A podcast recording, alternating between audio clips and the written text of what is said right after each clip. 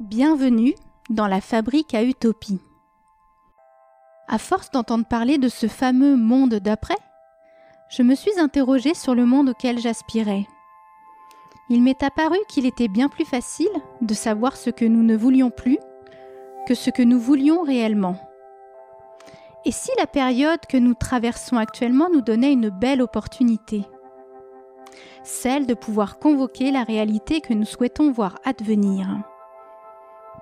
En effet, si nous voulons une happy end, je crois bien qu'il nous faut commencer par la rêver.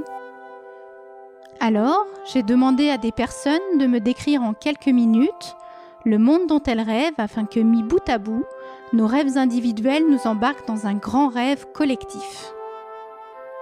Vous avez envie de rêver?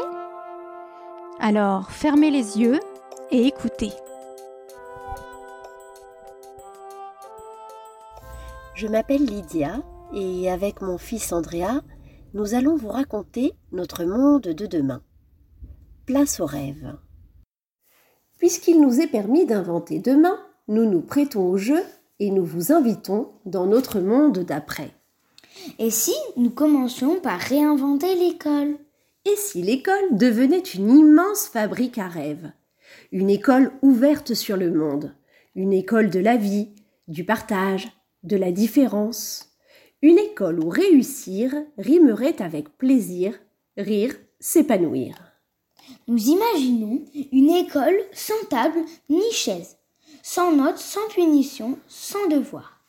Nous imaginons une école qui permettrait à chacun de réussir à sa manière.